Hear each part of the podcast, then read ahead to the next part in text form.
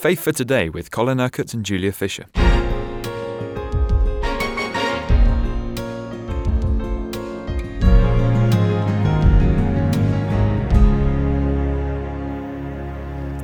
Of course, Bethlehem and Christmas Day go together like hand in glove, Colin. And uh, here we are, we've been in Israel now for some days.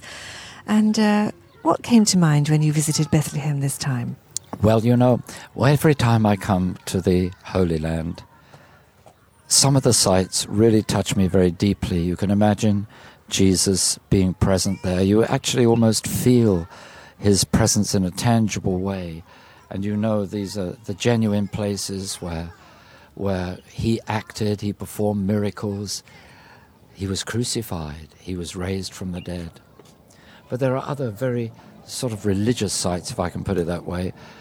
Whether they're genuine or not uh, is a matter of debate, but it's what man has done to them built churches and added all the dimension of religion that really leaves you quite cold.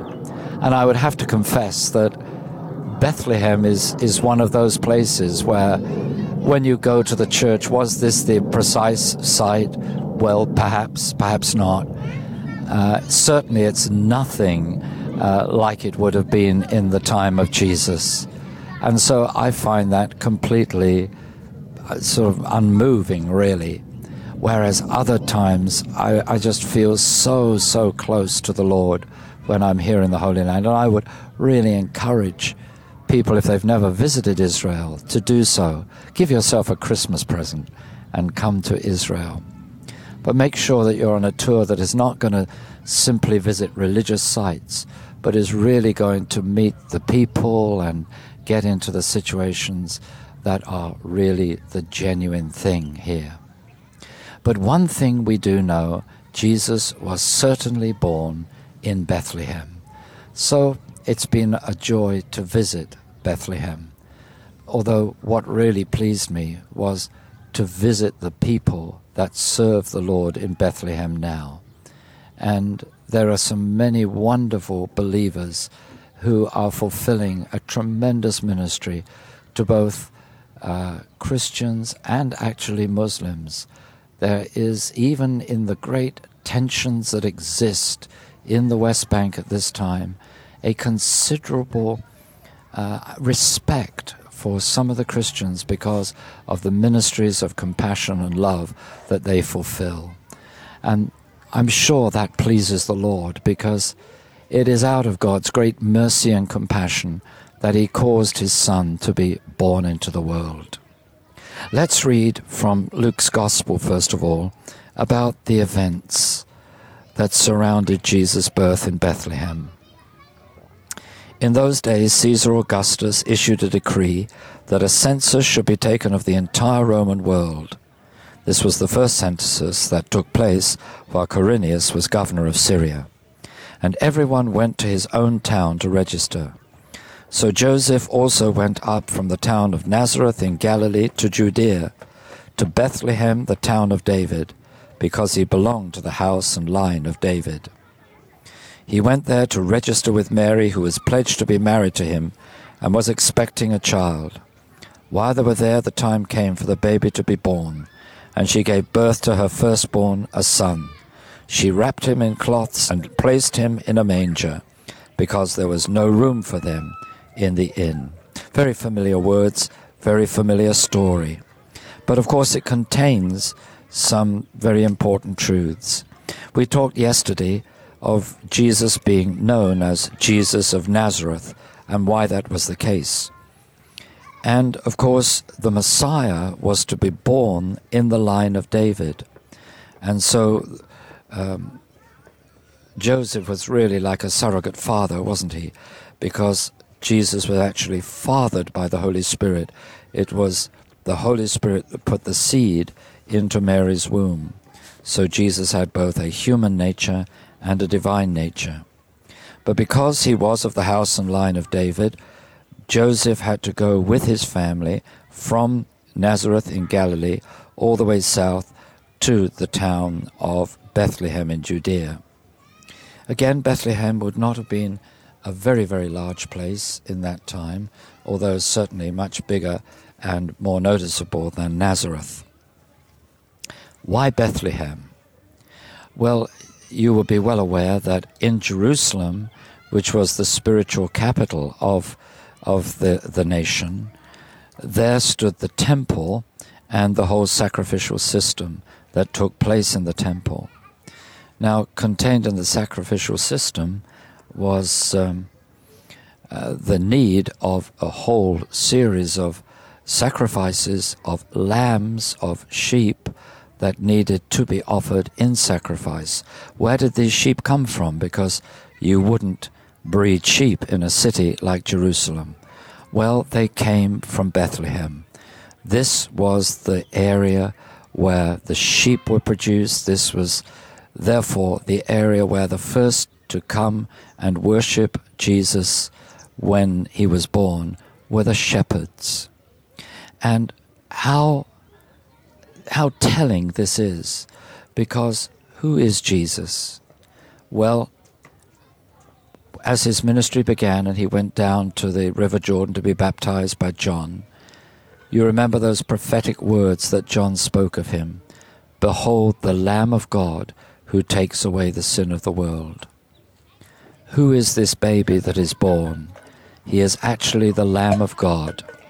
What better place for the sacrifice to come from than Bethlehem, the place where the lambs were produced ready for sacrifice? So it's all very, very fitting. And of course, it was all planned by God right from the very beginning.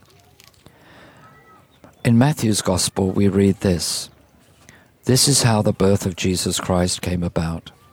His mother Mary was pledged to be married to Joseph, but before they came together, she was found to be with child through the Holy Spirit.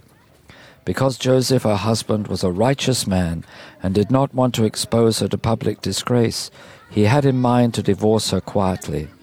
But after he had considered this, an angel of the Lord appeared to him in a dream and said, Joseph, son of David, do not be afraid to take Mary home as your wife because what is conceived in her is from the Holy Spirit. She will give birth to a son, and you are to give him the name Jesus, because he will save his people from their sins. All this took place to fulfill what the Lord had said through the prophet The virgin shall be with child, and will give birth to a son, and they will call him Emmanuel, which means God with us. This child that was born in these very humble circumstances in Bethlehem was given the name Jesus, Savior, the one who would save God's people from their sins, the one who was destined to die on the cross, the Lamb of God, the sacrifice that God Himself had supplied.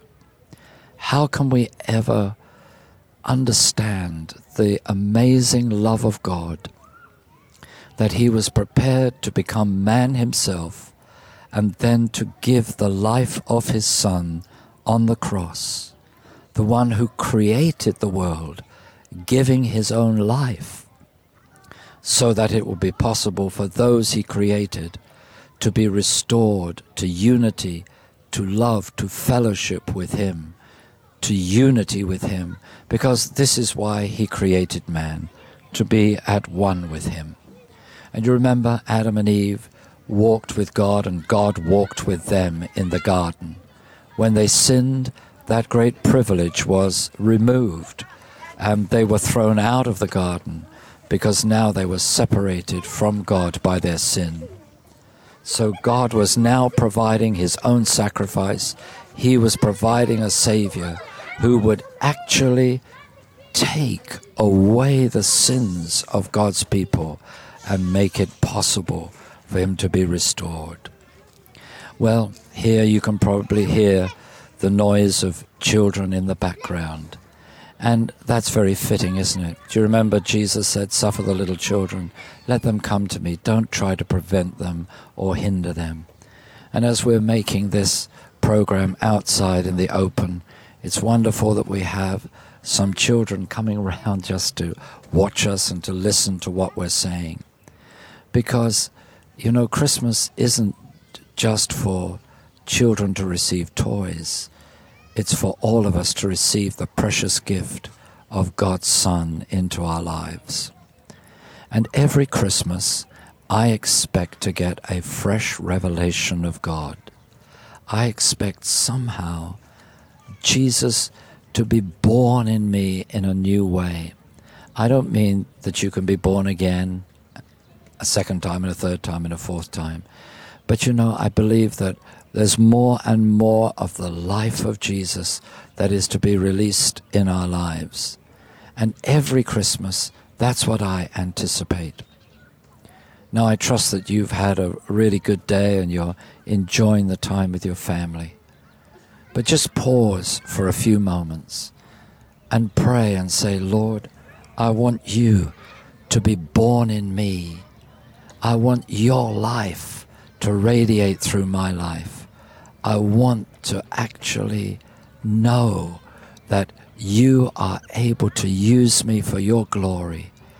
That as you came into this world for me, so I will live out the life that you have given me through the Holy Spirit so that I can live for those in the world, to make you known to them, to love them, to serve them, to give to them. As you have given to me the gift of your Son, so may I give the gift of your Son to others. God bless you on this Christmas day. You've been listening to Faith for Today, presented by Julia Fisher. This program is sponsored by Kingdom Faith. For further information, visit our website, kingdomfaith.com.